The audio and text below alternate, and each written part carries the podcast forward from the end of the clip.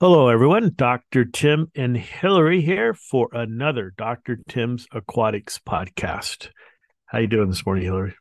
I am doing great. Just wow. just enjoying my first cup of coffee for the day in my fancy Dr. Tim's Aquatics mug. It's a good morning. Yes. Despite the rain. Sunny and 75 degrees in Southern California. Oh, must be nice. It is. It is. It's very nice. I want to go to the snow. I don't want the snow to come to me. That's fair. That's fair. All right. We're doing questions and answers. We are. We are. All right. Fire away. Okay. Question number one Is it possible that the bacterial strains that are in one and only have a higher affinity for certain kinds of substrates? For example, foam, glass, rock, K1, which could affect the time to cycle. For example, the particles on which your bacteria are immobilized may be able to colonize foam, which traps the particles, but adversely affect the time to colonize plastic media such as bio balls and K1. Do you have a recommendation as to which media is best? Well, we'll start at the end. The best media for you the user is the one you'll keep clean. Uh, and it sounds trite, but all biomedia is home to nitrifying bacteria. They live on surfaces, not in the water. And if you use a biomedia that is hard to clean, you won't clean it. And then organics will get trapped on top inside the you know the organics will just take over and then the media will become worthless. So there is, you know, no quote best media. It depends upon the situation, it depends upon the operator. In studies, the best types of biofilters, which is a different question, but the best types of biofilters are RBCs, you know, rotating biological contactors. That was the uh, idea behind the bio wheel at Marineland. Uh, when we first came out with that, people thought it was a joke, but people that knew about biofilters and weren't our competition realized that that wasn't a joke. The biofilter was a very efficient, the bio wheel was a very efficient bio uh, filter because the rotating action kept the nitrifying colonies clean and free of deb- of organics and debris. The second was fluidized beds. Fluidized bed filters have been tried in the aquarium world, but they take they take more maintenance. They just uh, the scaling down to the home aquarium, which is more of a put it on and kind of forget about it. I didn't say that's the best way to do it, but that's just reality. People aren't going to sit there and think about their biofilter all day long. Uh, but but um, fluidized beds were second. But getting back to the question, the rest of the question, um, all nitrifiers need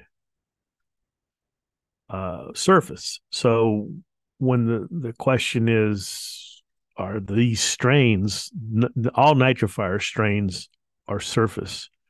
Bio you know they they form biofilms they form eps they're not living in the uh, water per se. They much rather be on the surface. So that doesn't matter. The the reason the one and only works better i.e faster uh, than other mixes out there is truthfully we've got the right bacteria. I mean that's what we do. We we grow the right bacteria for the situation and in this case your home aquarium and that's why it works better. Uh, the media helps um, because they do want to be on a substrate and the media though is small enough that the bacteria yeah they'll get ca- captured in foam but they'll also get captured in sintered glass um, k1 media bio balls all that material um, the the one and only will live on. That's that's not a problem. There are uh, glass marbles are great media, um, but you just got to keep things clean. And the other is just because you put a media in there, and this is my contention with the the blocks, water's not just going to go through those blocks. Water's going to take the path of least resistance. It's going to go around the blocks. If you want to use the ceramic blocks, the engineered blocks, and things like that, that's fine. But you got to make the water go through them, which means you got to build a wall in your aquarium that the water has to pass through. Just putting blocks or media in a bag in a corner someplace, the water's going to avoid that. And that media is really not going to do uh, much or be as efficient as it could be. So, did that answer the questions, Hillary? Yeah, I think it did. Although I have an additional question. You may know the answer to this. What is K1? K1 is a a media that's used in the aquaculture industry a lot. Um, and it's a it's a plastic media, uh, engineered. Um, it's not really a bio ball type of media, but it's a plastic engineered uh, media that has um, a lot of nice surface area, but it's open, so it's clean. Um, you know, a lot of these media have um uh they're rather closed you know and and like like sintered glass or something like that uh the very small pores allow the manufacturers to say it's got you know a bazillion square meters per cubic meter of surface area but is that media really um available and the answer is probably no. K1 is I don't know if it's trademarked or not, but it's a media by a company in Europe. Um, and it's a it's rather open, kind of picture a circle with a cross through it in the middle, and then it has little ribs, and um, it's used in floating bead filters or moving biofilm reactors and fluidized beds and things like that might have been first developed actually for the pond industry. Um, but the neat thing about it is that it can easily be cleaned. Uh, and, you know, I've said this before, and people are yeah, you can't. Can you do that? But nitrifiers live in these biofilms, and you can take the media, rinse it, and you can hit it with with regular tap water. You know, just I'm not saying soak it in tap water with chlorine, but the EPS, you know, the substance that these bacteria extrude and, and f- use to stick to things that's like a force field that kicks that resists the chlorine and so just spraying a little chlorine on some media to rinse it is not going to be harmful to the nitrifiers um, it gets the organics out the key is keeping your biological filter clean that makes sense i just googled some K1 media, and it kind of reminds me of pasta. Yeah, kind of like pasta. I don't know. Like I said, I don't know if that's trademarked, um, but it's used in. Um, I know I've seen it in ponds filters that people have, like a uh, fluidized bed pond filter, but um, I personally have never used it. But there's a lot of media like it, and it's more open, um, so that you can get water through it. Uh, and that and that's the key and keep it clean so it doesn't become clogged i mean sand is got huge amount of surface area but what's going to happen with sand rapid sand filters which were kind of the you know everybody just went down and bought a pool filter and put sand in it and that was their biological filter and the mechanical filter and the things became rock hard and water bypassed and you know it was they're terrible filters really especially if you've got any type of uh, fish population in there learning lots of new stuff today hopefully answering your questions. Let's see. Number two, I have a new 112 gallon tank that I'm trying to cycle. The folks I bought the tank from said I should put a bottle of seed and a bottle of remediation in, which I did.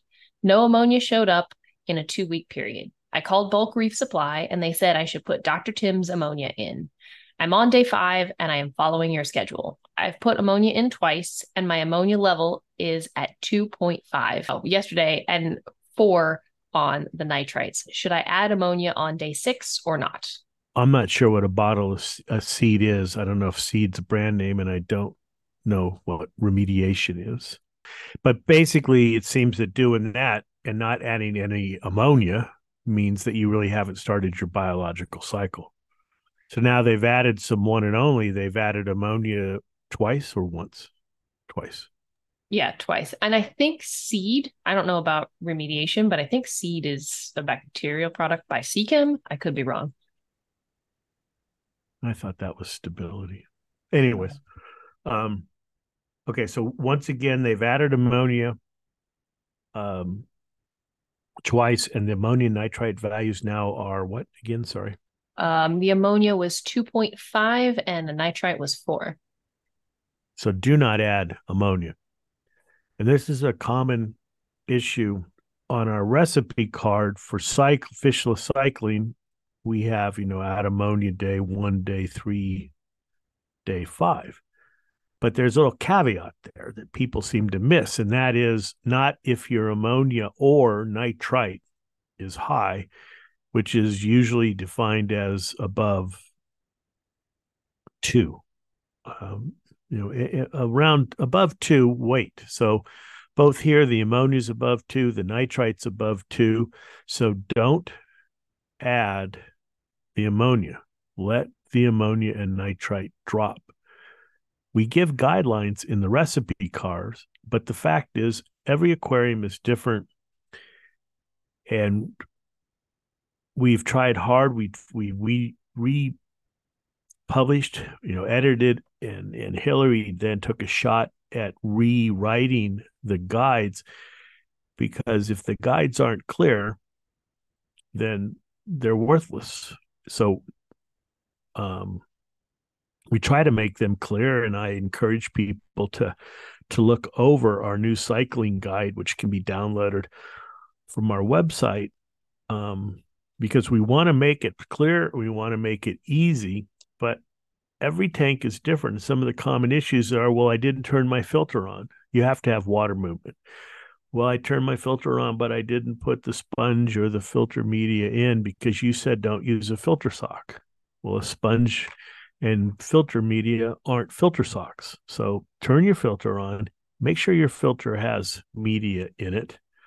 Um, it's just all crazy kind of crazy things we get which if enough people are saying that then maybe we're not clear enough so i'm asking you to you know read read our directions and if they're not clear enough uh say i don't understand this and contact us at info or some you know social media or something so that we can make these recipe cards clearer because they're designed to help you um cycle your tank or get rid of cyano or dinos. And if there's places that are not um, where people are misunderstanding things, then they're not doing their job and we can edit them. So, but yeah, do not add ammonia. Let the ammonia come down. Let the nitrite come down below two. Okay, good advice. And so we're going to move on to question number three. You've touched on this in question one and two, but give us a detailed answer um, is a filter sock mechanical filtration. And I'm going to add on to this. Can you talk about the different types of filtration in aquariums? Well, yes, a filter sock is extreme mechanical filtration. So there's three types of basic filtration. There's more, but three general types mechanical, chemical, and biological. Mechanical filtration is the straining of organic debris, stuff, uh, particulates that are in the water, whether it's leaves or just non dissolved stuff. And so you can use filter pads, sponges, filter socks. They're all just physically retaining or straining this particulate material out of the water. And then you need to clean that. And and uh, an extreme case of that is the the roller filters where you have this uh, the water passes through a a piece of, it's not paper uh um not sure what that stuff is do you know what the roll of filter material is hillary um i've heard it called like filter fleece but i don't yeah, know. filter fleece. But but anyways, you have a, a roll at the bottom and a roll at the top. And between them you have a single layer of this of this fleece and the water goes through that and the it's a mechanical filter. The debris in the water is being retained or trapped by this.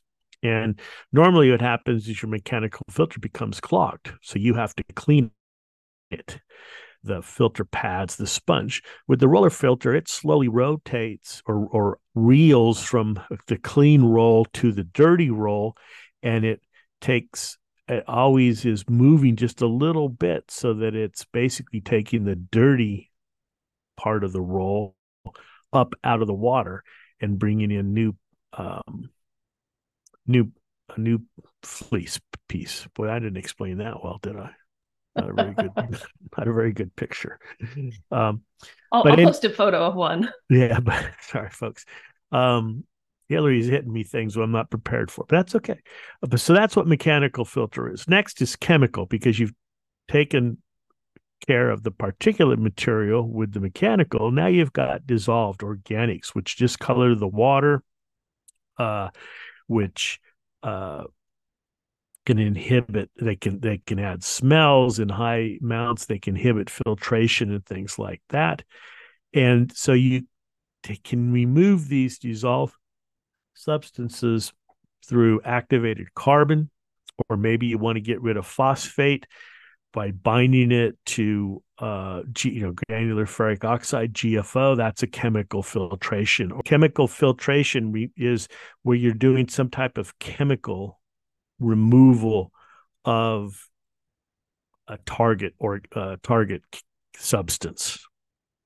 And generally, the chemical filtration comes after the mechanical because chemical filtration generally involves some type of media, whether it's the uh, ion exchange beads or the GFO or or different clinoptilolite is a type of zeolite that removes ammonia um, you don't want that media to become clogged with organics. So first you strain out the particulates, then you've got this clean, meaning no particulate water that goes into your chemical media to remove whatever target you're looking for. Next is the biological filter because neither the um, mechanical or chemical filter will remove the ammonia um, I'm sorry, yeah.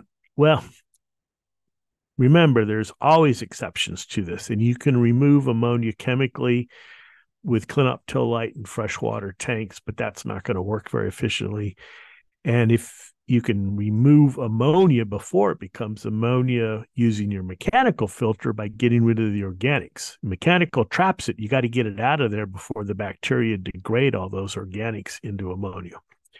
But generally, you have then your biological filter, which is where the nitrifying bacteria live, and they convert the ammonia to nitrite and then the nitrite to nitrate. So those are your basic types of filtration, bio, you know, mechanical, chemical, biological. And then you've got, you know, where does ozone, where does UV fit in? But we won't go down that right now. I think that takes care of it. All right, let's move on to question number four. I'm a little bit confused. You talk about heterotrophic and autotrophic bacteria. Can you talk about the different groups of bacteria, what they do, and which kinds are in each of your products? Okay, so the basic difference between autotrophic bacteria and heterotrophic bacteria is their carbon source autotrophic bacteria get the carbon they need because every living organism needs carbon. They get their carbon from CO2.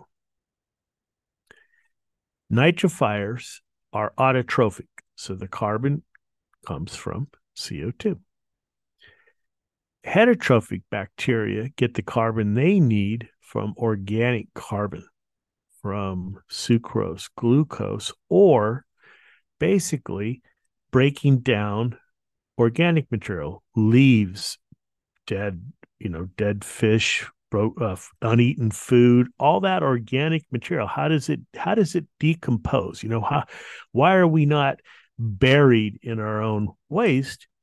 Well, you know, the circle of life starts with microorganisms that break down this organic material, be it, you know, some fish food to a redwood tree that's fallen in the forest, eventually will be decomposed by heterotrophic bacteria. And why do we need heterotroph? Why do we we need both of these bacteria? So the autotrophs, the nitrifiers, take care of the ammonia that the fish excrete. Fish excrete you ammonia, not urea, like humans. Then you've got all this organic material. And if we don't have heterotrophs, what do we get? We get issues because you have organics, nitrates, phosphates in the water. And normally, bacteria would consume or assimilate those organics, nitrates, and phosphates. But because we want our water, well, I'm going, I'm, I'm head putting tippy toes on a rabbit hole, not answering the question. So the heterotrophs are the bacteria. when I read it, I was like, I can see a rabbit hole coming up here. Yeah. So the, the heterotrophs are the bacteria that keep the aquarium generally clean so that you don't have all this buildup of waste. And they are the primary uh, opposition or the primary uh, reason you don't get algae. And you oh, oh, I got algae all over the place. Well, the problem, and this is where we go down the rabbit hole a little bit, is that we want our water, our surfaces, we want this pristine, clean aquarium from top to bottom the sides. You know, we want this almost like a movie set, white, clean aquarium. But that's not nature. But what do we do? We add mechanical filters, we add filter socks, roller filters, UVs, protein skimmers, ozone, all this stuff to quote filter the water. And what's it doing? It's killing, it's eliminating and inhibiting the heterotrophic bacteria from growing because the nitrifiers, as I said earlier, live on surfaces. The heterotrophic bacteria can live on surfaces because that's where the organics settle, but they also live in the water. They're pelagic, they're in the water. Well, all these things that we do have the unintended consequence of eliminating or inhibiting the growth of the heterotrophs, which leaves behind the nitrates and the phosphates and the organics. And that is food. That's that's resource. And what do you get? Dinoflagellates, hair algae, beard algae, and cyanobacteria. All these things that grow on surfaces because that water is not go, you know, going the surface isn't being put through the skimmer, the ozone, or things like that. So this is why we've come up with you know the waste away gels to constantly put bacteria back. Now that's now getting to the second part of the question is what are the differences? So the one and only is just nitrifying bacteria. Waste away is eight different species of heterotrophic bacteria that I isolated from aquariums that we grow to put back in the aquarium because you've got all these things that are eliminating them. And that's why if you read some people will say, you know, I don't have all this stuff and my aquariums never look better and I've never done any water changes, blah, blah, blah.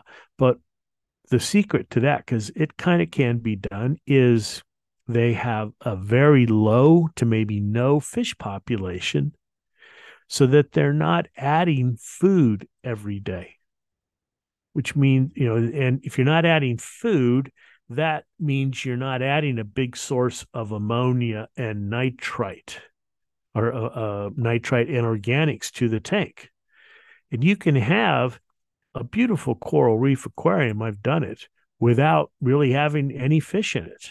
Mean, this is from a fish person, but the fish, you know, when you, when you overcrowd and add more food, the the negative reaction to that is you're going to have more nitrate from the ammonia and nitrite. You're going to have more organics, and then you take all this stuff and eliminate all the heterotrophic bacteria, and you've got a recipe for disaster because you get the cyanos and the dinos and things like that. How's that? I think that's good. If they have more questions, they can always come back and ask. I know you enjoy talking about bacteria. All right, let's see. Number five Can I do a fishless cycle method in a jar with used aqua soil, but without a filter? The short answer is yes. The long answer is not without problems. The, the issue is in a jar, is there any media in the jar? You have to have some media. Uh, the bacteria, sure, they'll grow on the sides, but they don't really like it. And then what size is the jar? Because say say you you know have a mason jar. I don't know what's that, 16 ounces. One, you got to have air air because the nitrifying nitrification process requires oxygen. So, what's the filter in the jar or an air stone? Got some air. Okay. Secondly, you have to have some surface area for the bacteria to grow on. So, you've got to get the water moving through the media. I think in question one, I talked about that just throwing some media at the and let it settling to the bottom of the jar. The water has to pass through that media, around that media, for the bacteria to grow very well. Uh, and then uh, sunlight or light, you want to be careful since most jars are clear because you're gonna you don't want to start growing algae. Algae will take the nutrients. They they like ammonia too, and so you'll steal the nutrients from the nitrifying bacteria. But more consequently is assuming you've got media, got an air stone, you've added some one and only, and now you're going to add some ammonia drops 16 ounces, you know, uh, half a liter of water isn't very much. What's going to happen? Everybody should know this. You're going to add the ammonia. The bacteria are going to oxidize the ammonia, which is going to produce hydrogen ions, which is going to cause the the alkalinity to decline as it neutralizes the hydrogen ions and eventually your pH is going to drop and the whole thing's going to the whole nitrification process going to is going to stop because the pH is going to be eventually below 6 and that's why you know people say well you know larger aquariums are easier to set up especially when you're new and they, they are because you have more water so things don't happen as fast small systems like a 16 ounce jar, you're not going to have a lot of alkalinity or buffering capacity. So you're adding those ammonia drops. Uh, pretty soon your pH is going to crash and the whole system's going to come to a halt. So the short answer is yes, you can. The long answer is you've got to be aware of the limitations and be ready to, you know, water changes and take steps to uh, counteract those limits. Okay. Question number six. I'm currently dealing with a dino outbreak for the first time. In my research, I have seen lots of information that suggests that depending on what type of dino it is, they enter the water column at night, thus allowing the UV to kill them off. However, this involves putting them under a microscope to determine which kind they actually are. Personally, that seems like a very overly complicated process. I'm currently in the process of following the advice I've seen you give on the issue. I've lowered my blue channels on my lights, and I will be dosing waste away in conjunction with using the waste away gels. I don't want to go the refresh route yet. I've read that it could lead to invert death. Do you think what I'm doing will work? Yes, but the main thing is what is your water chemistry in in that in the majority of situations where people have dinoflagellates or dinos for short, the nitrate is really low and the phosphate is un you know is below measurement. I'm not going to say zero; it just can't be measured with hobbyist test kits. And so that is the environment that pretty much um, only dinos um, can grow in. And so for long term success and for this, for the waste away and everything to work best, you need to get the phosphate up to about 0.03 to 0.05 and the nitrate should be between 5 and 10 if if you don't do that you'll have temporary success with this method but the dinos will come back because as i mentioned in the earlier question you're trying to grow a certain population of bacteria in the water column to control the nutrients and then those bacteria are removed by the skimmer. But if you uh, have super low or non existent phosphate and nitrate in the water column, you're not going to be able to grow these heterotrophic bacteria that can outcompete the dinos. Well, then, Dr. Tim, why did the dinos grow? I mean, how can they grow in that you know desert in, of an environment, nutrient desert? Well, dinos are one photosynthetic which most you know heterotrophic bacteria aren't, and two, dinos can also break down and get nutrients from organic material. So they are like half bacteria, half uh, phototrophic organism. Well, that's exactly what they are. And so they can they don't need the uh, uh, dissolved phosphate and nitrate that the heterotrophic bacteria need, they can get it from other sources. And okay. and as an aside, so you know dinos because a lot of times people will not have dinos but they'll have cyano, and they'll go well you know I, don't understand I don't have any nitrate my phosphate's kind of high but I don't have any nitrate what's going on? Cyanobacteria can fix the nitrogen they need from the atmosphere from the dissolved gases in the water. The atmosphere is like 78% nitrate, and you've got an equalizing of the atmospheric gas, which is oxygen, nitrate, and a little bit of argon, I think. And then with the aquarium, um, gases. And if you don't have any nitrate, you still have dissolved gases in the aquarium, and the cyanobacteria can get the nitrate from that dissolved gases. Okay. Let's see. We are on question number seven. In regards to the UV podcast that we did a month or so back, did I miss something about this information? Bacteria consuming nitrates and phosphates are free swimming and not fixed ones. No, both types of bacteria um, even well nitrifiers which are f- fixed bacteria need phosphate but you've got heterotrophic bacteria you've got lots of different i mean you've got lots of heterotrophic bacteria of different types that live on surface substrates too and they can remove the phosphate and nitrate from the water or where in that I was talking about, you know, I'm I'm not a huge proponent of UV unless there's a specific reason. And again, why? Because things that grow on surfaces make your aquarium look dirty. That bacterial film, the the uh, f- slime that grows on the front glass that you know people don't like. It it makes the tank look foggy and can give off some smell. All that's heterotrophic bacteria, which will consume phosphates and nitrates. All all bacteria need phosphate, and heterotrophic bacteria get their nitrate, their nitrogen, because all organisms need nitrogen. They need phosphate, nitrogen, and carbon.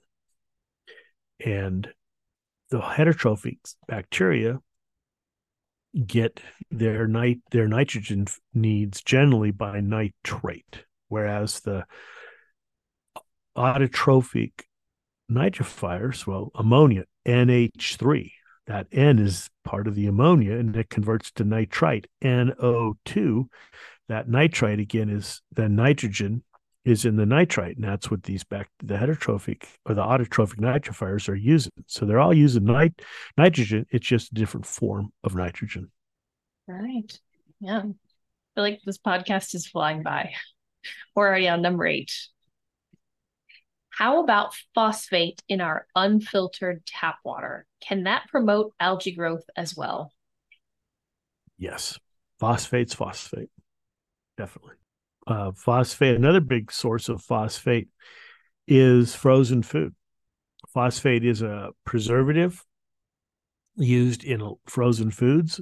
And so you just throw some frozen food in your tank, you're throwing a lot of phosphate into the water.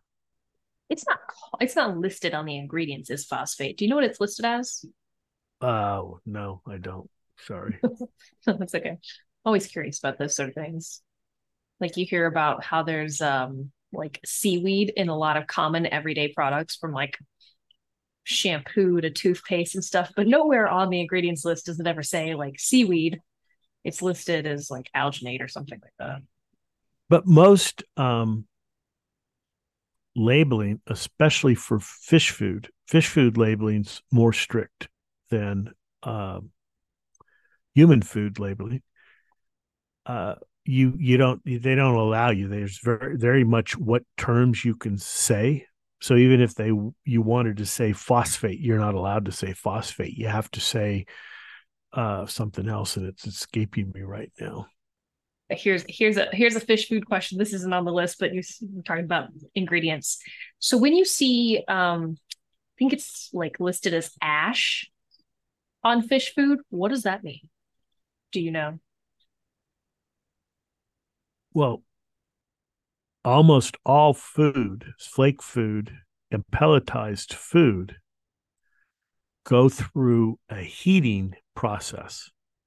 The the flake food is made by you make this gruel, you know, this this liquid, which everything is mixed in, and then they take it through a sprayer, all, almost like if you're out, if you've ever been out in the desert and you've been at a restaurant outside and they're spraying the mist into the air. Well, these these cool you down. What these misters do is they literally spray the gruel onto this super hot roller. So picture this roller that's on its side, like 12 inches diameter at 1800 degrees. And you're spraying this gruel on it. And as soon as it hits that, it dries. And because the sprayer is keeping it a very thin mist, and the roller is moving, it basically makes a thin a sheet of fish food. And then there's these razor knives at, at the bottom that break off or, or cut, you know, or cut the food at, off the roller. And that's how you make uh, flake food. And, you know, it's super hot. And so, because of that heat, a certain amount of that food is basically baked to the point where there's no nutritional content. So the ash, I mean, ash is what it sounds like. If you took, you know, organic material, uh, tobacco leaf, cigar leaf, fish food, and burn it, you don't burn. You know, there's there's. It's not like there's nothing left. There's a little bit of ash left, and so the process of making these prepared foods there's a certain amount that is basically nutritionally void. There's no there's no nutrition in it because it's been baked out. So you you want a low ash content with your fish food. So if if if if food says 10% ash then 10% of that food is basically worthless to the fish to anything just pollute your aquarium and we don't want that. No. Um, but I'm going to go ahead and skip ahead to one of my other questions on the list because it talks about nutrition. So we're already there. Um, let's see. Make it number nine.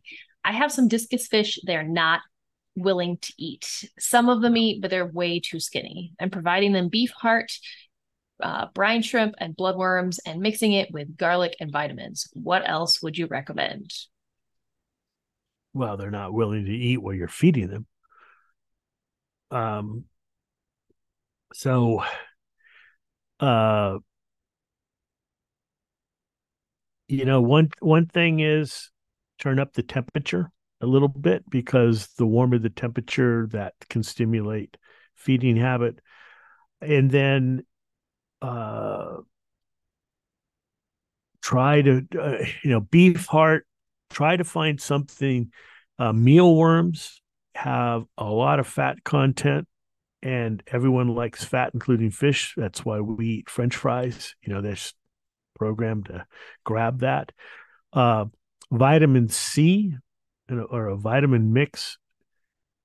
You got to be careful with adding vitamins in that a small amount can stimulate feeding habit, but a large amount uh, puts the fish off. Basically, the um, you know it's it's really doesn't taste very good. So more is not better. This is the problem with spirulina. People try to make these diets with a large amount of spirulina and the fish don't like it because it's got a very bitter taste to it. So what you just you really just have to start varying varying the uh the types of food that you give to them. I would try to find um a source of live tubiflex worms. And there's this very simple feeder. And that's what I used to use for all my discus.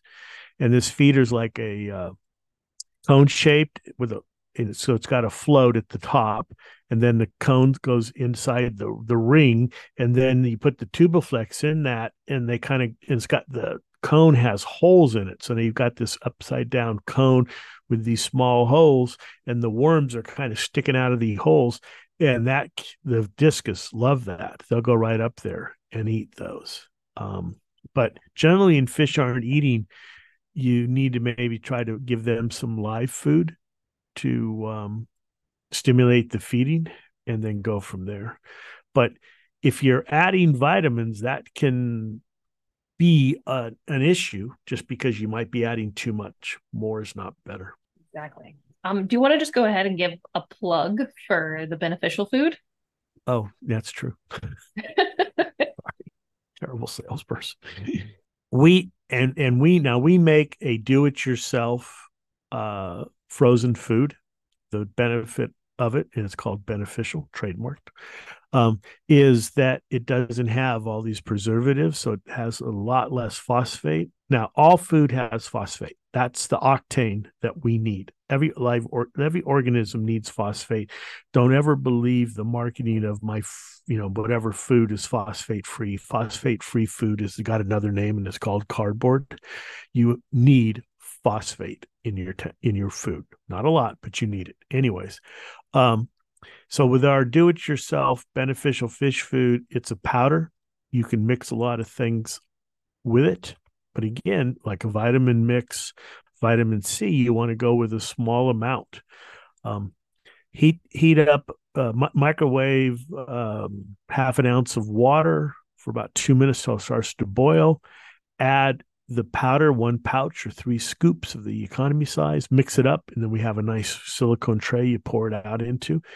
And fish love this. I mean, they they it's got spirulina, marigold, uh, probiotics, real probiotics in it, uh, using salmon meal, and uh, it's very clean because it doesn't have all the organic binders that flakes and pellets have.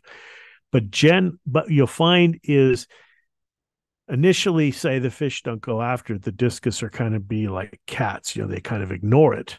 Um, but it'll go down to the bottom and it will not fall apart. It'll stay in its cube shape, and then eventually they'll start going and picking at it. Um, so that that can be a very nice food. And what's nice about it is um, you can add stuff to it, you know, antiparasitics and different things like that, so you can make a medicated food using this. Yes, that is one of my favorite parts about this food is that I can like it's so easy to add the medicines in and feed it. It's nice. Yep. All right. Well, we have another food question. Number 10. How many large pellets should I feed a five inch flowerhorn male per day? That is an unanswerable question because every fish is different. And every, even if you had, you know, clones of that same fish, every tank is different in terms of water temperature, water quality, and things like that. And what does that mean? Well, all that affects how much the fish is going to eat. So the only way you can answer a question is how much should I feed a fish is by starting out. Start out small and you know add add 4 cubes, add 3 cubes. If the fish eats it within seconds, okay, add some more. And also be observant. Take everybody's got a phone with a camera take some pictures of the belly. The belly area should not be concave, it shouldn't be sunken in, things like that. Um, and so initially, the fish may eat a lot, but then start to slow down. And you'll know that because you know, there is that kind of, you know, whatever they'll eat in three to five minutes is a good guide. You don't want a lot of pellets or any food you know sitting in the aquarium for a long period of time definitely not hours so you know if you feed feed 50 pellets and you come back an hour later and they're all over the place like you know snow on the ground you've way overfed so only through some trial and error can you determine what the right amount is and realize that you know, as long as the fish is eating and is and is interested in the food, feed what they'll eat in in say five minutes twice a day. And you can even skip a day. Fish fish don't have to be fed every day. You skip a day. That reduces the nitrogen waste, it reduces the organics, helps uh, keep the tank clean. But the, there is no answer of feed 10 pellets, you know, I, I I can't give a number. It just depends on the conditions, the fish, and you just have to observe. Yep. And I'm going to add to that. You're talking about feeding them and seeing how much they'll eat. When you feed them, if you don't normally hang out in front of the tank, if they're not super familiar with you, maybe like grab a chair and sit at the back of the room and observe them eating because they might not always eat if you're standing right there. That's a good point. That's a good point, Hillary. Yep. And uh, you know, the whole point of the aquarium is to be looking at it, right? So exactly. Sit exactly. back, get your favorite adult beverage or non-adult beverage, and just watch your fish. Um, exactly. But it's impossible to say how many exactly to feed. Yep. No, this so. is a good question of how important it is to observe your fish in your aquariums and how much you can learn from observation. All right, All right, everybody. Great questions. As always, follow us on social media. And we're now on TikTok. Uh, you know, we we love answering questions and getting ideas. Uh, so if you have uh, an idea for questions you want answered situations, we'd love to hear from you at info at Dr. Tim's Aquatics or at Dr. Tim's Aquatics or hashtag, I don't know, all this stuff, Hillary. I'm being a little crazy. Um, but they, they know how to get it. yeah. Hashtag Dr. Tim's Aquatics or info at Dr. Tim's Aquatics. Yeah, she knows. And uh, till next time, this has been Dr. Tim and Hillary and the Dr. Tim's Aquatics podcast. Good fish keeping.